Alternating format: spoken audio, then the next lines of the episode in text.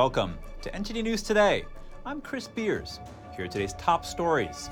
Elon Musk sounding another chilly warning about artificial intelligence. He says programmers are training AI to lie.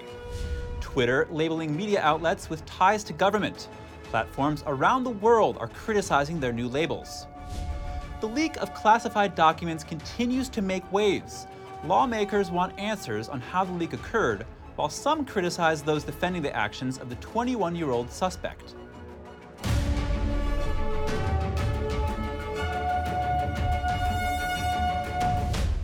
Is artificial intelligence moving so fast it will one day outsmart humans? Twitter CEO Elon Musk has a new warning on the issue. Here's the story. What's happening is they're training the AI to lie.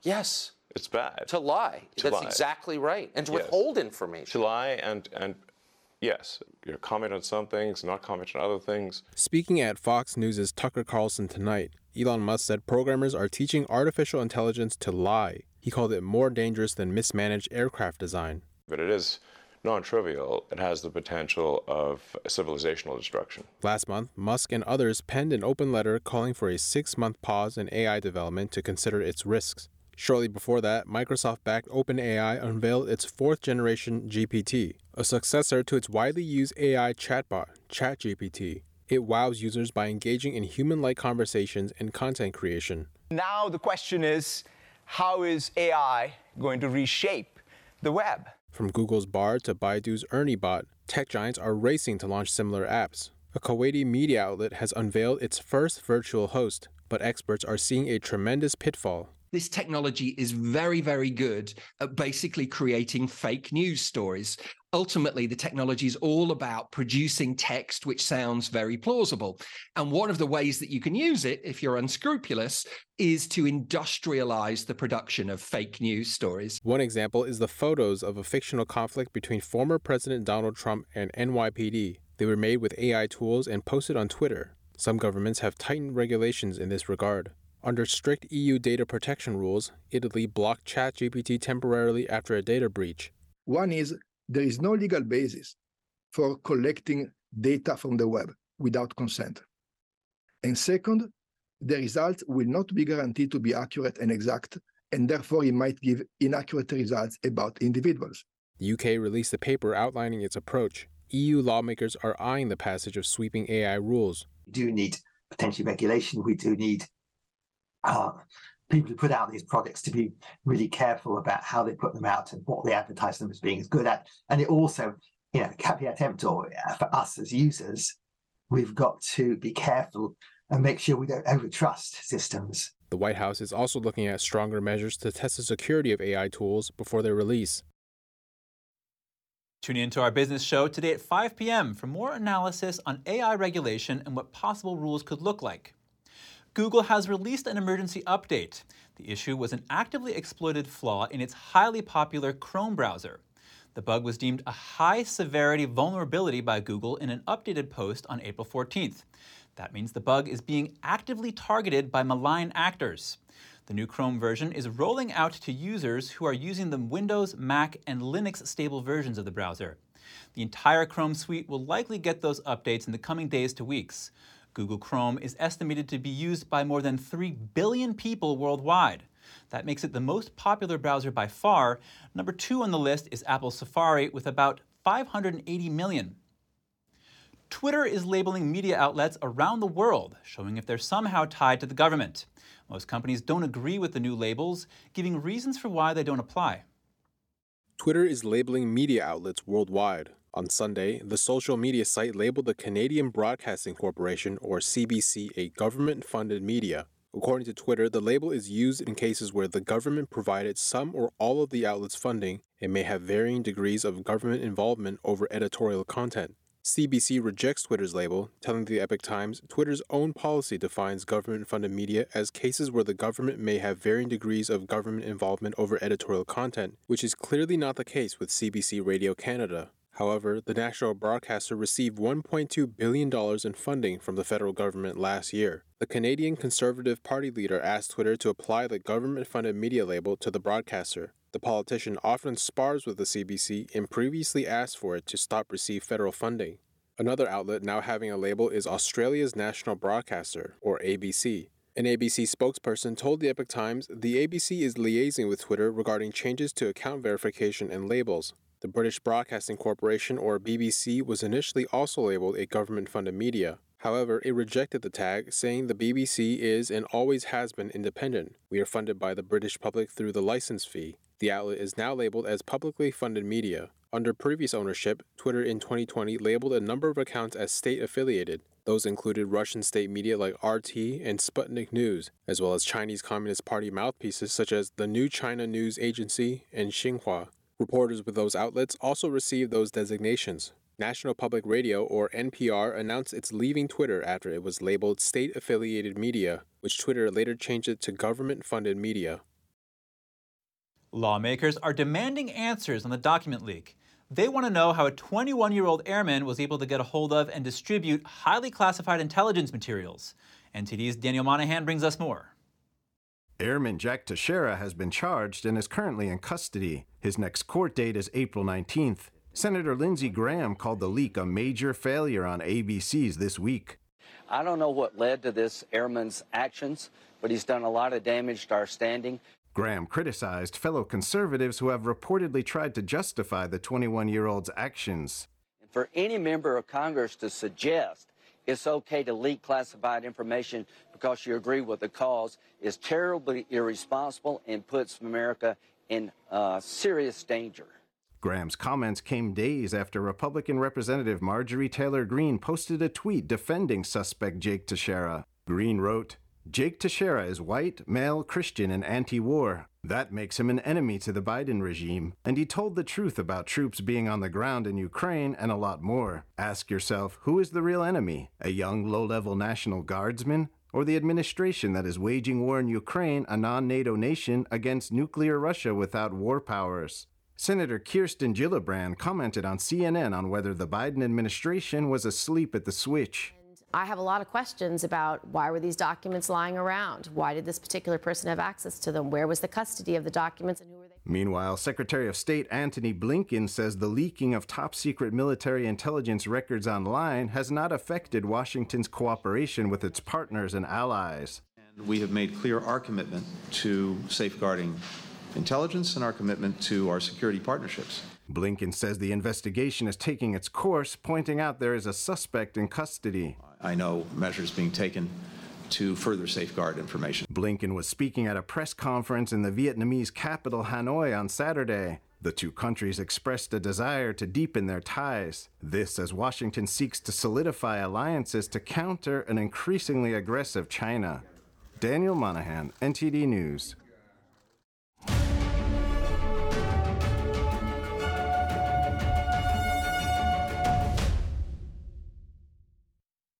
A heavy topic. A transgender teacher allegedly threatened to shoot students at a Florida middle school. The teacher was born male but identifies as female. Was also allowed to remain on campus for several weeks. This was at Fox Chapel Middle School in Hernando County. The teacher reportedly told a school guidance counselor about suicidal thoughts and a desire to shoot some students. This was because they weren't living up to expectations. The teacher also admitted to owning three firearms, which police have since confiscated. The teacher was not immediately fired, only once state officials raised their concerns with the superintendent last week. Shootings have been on the rise in the U.S. in recent years. The last few weeks have been particularly brutal. I wanted to learn more about what's causing this trend and what hope there is for the future, so I spoke with retired FBI special agent on the elite hostage rescue team, Greg Shaffer.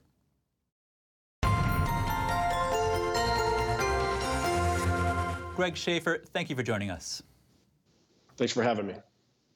So, in your opinion, what's causing the rise in mass shootings in our country?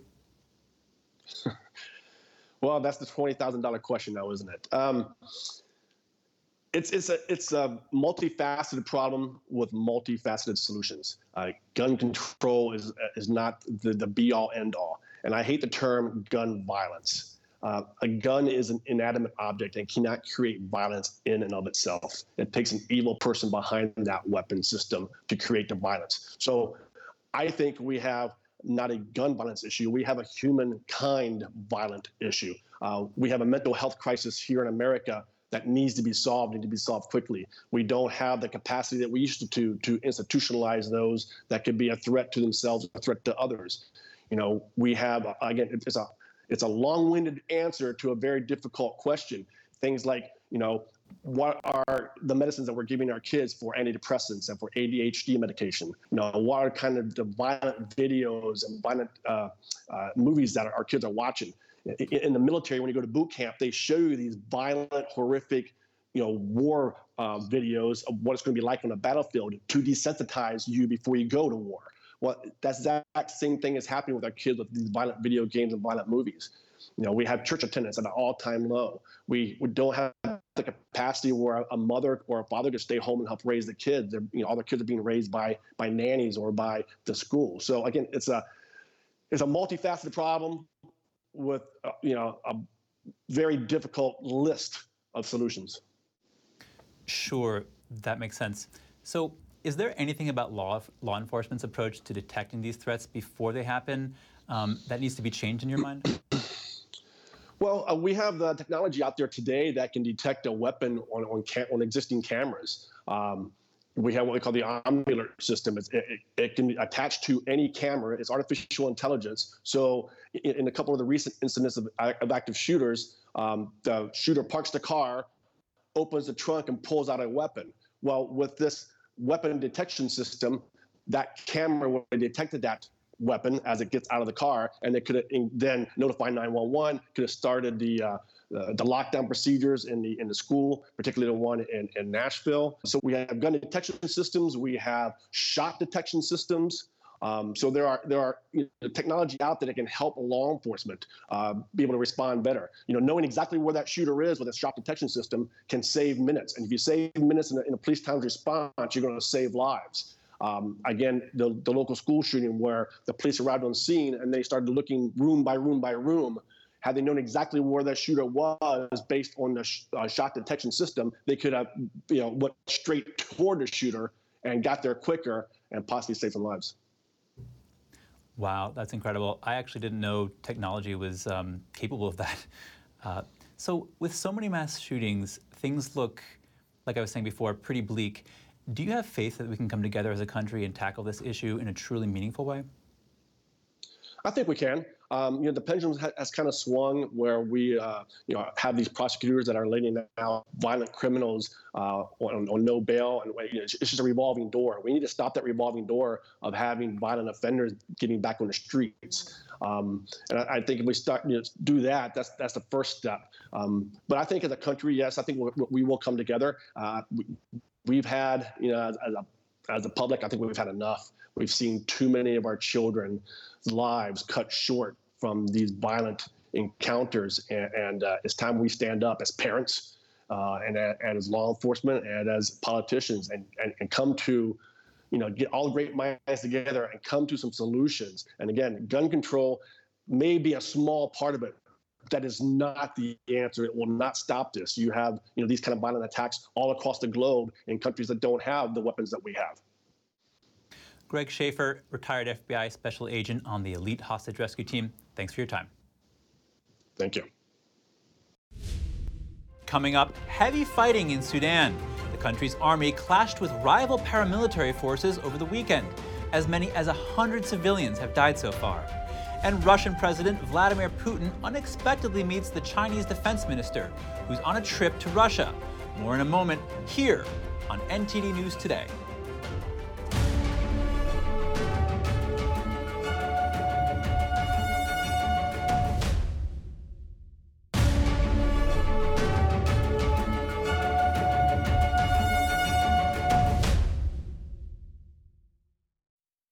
Welcome back. Fighting between Sudan's army and the country's rival paramilitary forces is now in its third day.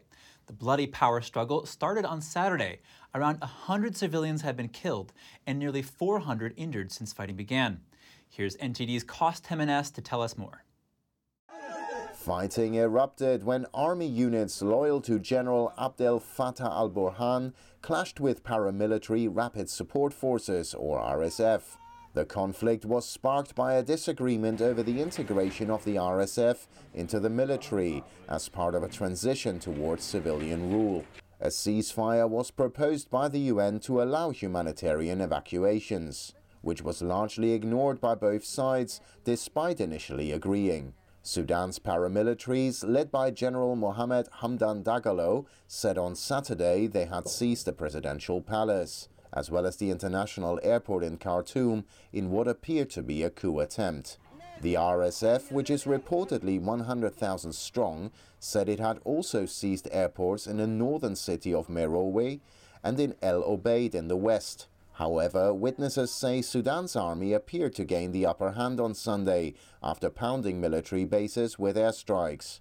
The clash was the first outbreak since 2019, when both military groups joined forces to oust veteran Islamist autocrat Omar Hassan al Bashir. Both sides have accused each other of attacking first. The United States, China, and Russia, alongside Egypt and Saudi Arabia, have appealed for a quick end to the conflict. This was echoed by the UN Security Council as well as both the European and African Union. US Secretary of State Antony Blinken urged both sides to return to the original transition plan. Cost MNS, NTD News. The United Nations World Food Program said yesterday it is temporarily halting all operations in Sudan. That's after three of its employees were killed in the clashes. Chinese Defense Minister Li Shangfu unexpectedly met with Russian President Vladimir Putin over the weekend. He was only expected to meet with Russian defense officials. Beijing announced Li's visit to Moscow last week, saying he would meet defense officials, but made no mention of a meeting with Putin. Li and Putin hailed military cooperation. Russian Defense Minister Sergei Shoigu was also present. Russia and the Chinese regime have a so called no limits partnership, and Chinese party leader Xi Jinping met Putin in Moscow last month. Russia and China have moved to further strengthen their economic, political, and military ties since Moscow sent tens of thousands of troops into Ukraine in February 2022. A senior official in Kiev said on Friday that Ukrainian forces are finding a growing number of components from China in Russian weapons used in Ukraine. The Chinese regime has repeatedly denied sending military equipment to Russia. G7 foreign ministers are in agreement on what Russia must do. Japan's Foreign Minister Yoshimasa Hayashi gives the update after a summit in Japan. Eh, in the G7 foreign ministers meeting this time, we had a candid and detailed exchange of views on the situation in Ukraine. The G7 agreed that Russia must withdraw all troops and equipment from Ukraine immediately and unconditionally, to continue tough sanctions on Russia, and to continue strongly supporting Ukraine. In addition, a focus of the meetings was concern over Beijing's aggressive stance on Taiwan and more broadly in the Indo Pacific region. Hayashi said the foreign ministers want stability in the Taiwan Strait and a peaceful resolution to cross strait issues. He also took time to give the French foreign minister's perspective that France also wants peace and stability in the Taiwan Strait. This follows French President Emmanuel Macron's statements, which were perceived by some Western leaders as too weak towards China. More news from Europe Italy has confiscated more than $440 million worth of cocaine. Over two tons of the drug was found floating at sea off the eastern coast of Sicily. Italy's tax and customs police announced the find today. They called it a record seizure. The police said that the drugs were stored in about 70 packages carefully sealed to prevent water leaks. They were held together by fishermen's nets and equipped with a signaling device that gives off light. Some of the packages were decorated with cartoonish logos. The official statement added that the peculiar packaging and the tracking device suggest that a cargo ship dumped the haul in order for it to be recovered later.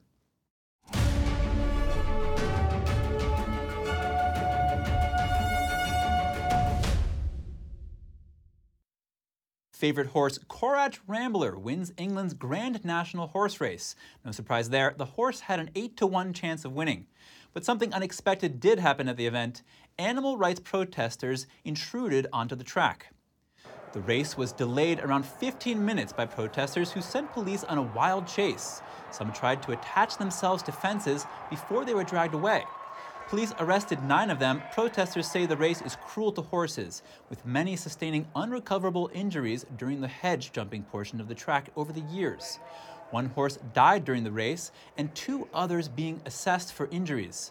The winner is a horse trained by Scotland's Lucinda Russell. Russell says the horses love the sport and that her horse is kept in the best conditions. Gardens in the Netherlands are opening their gates for spring.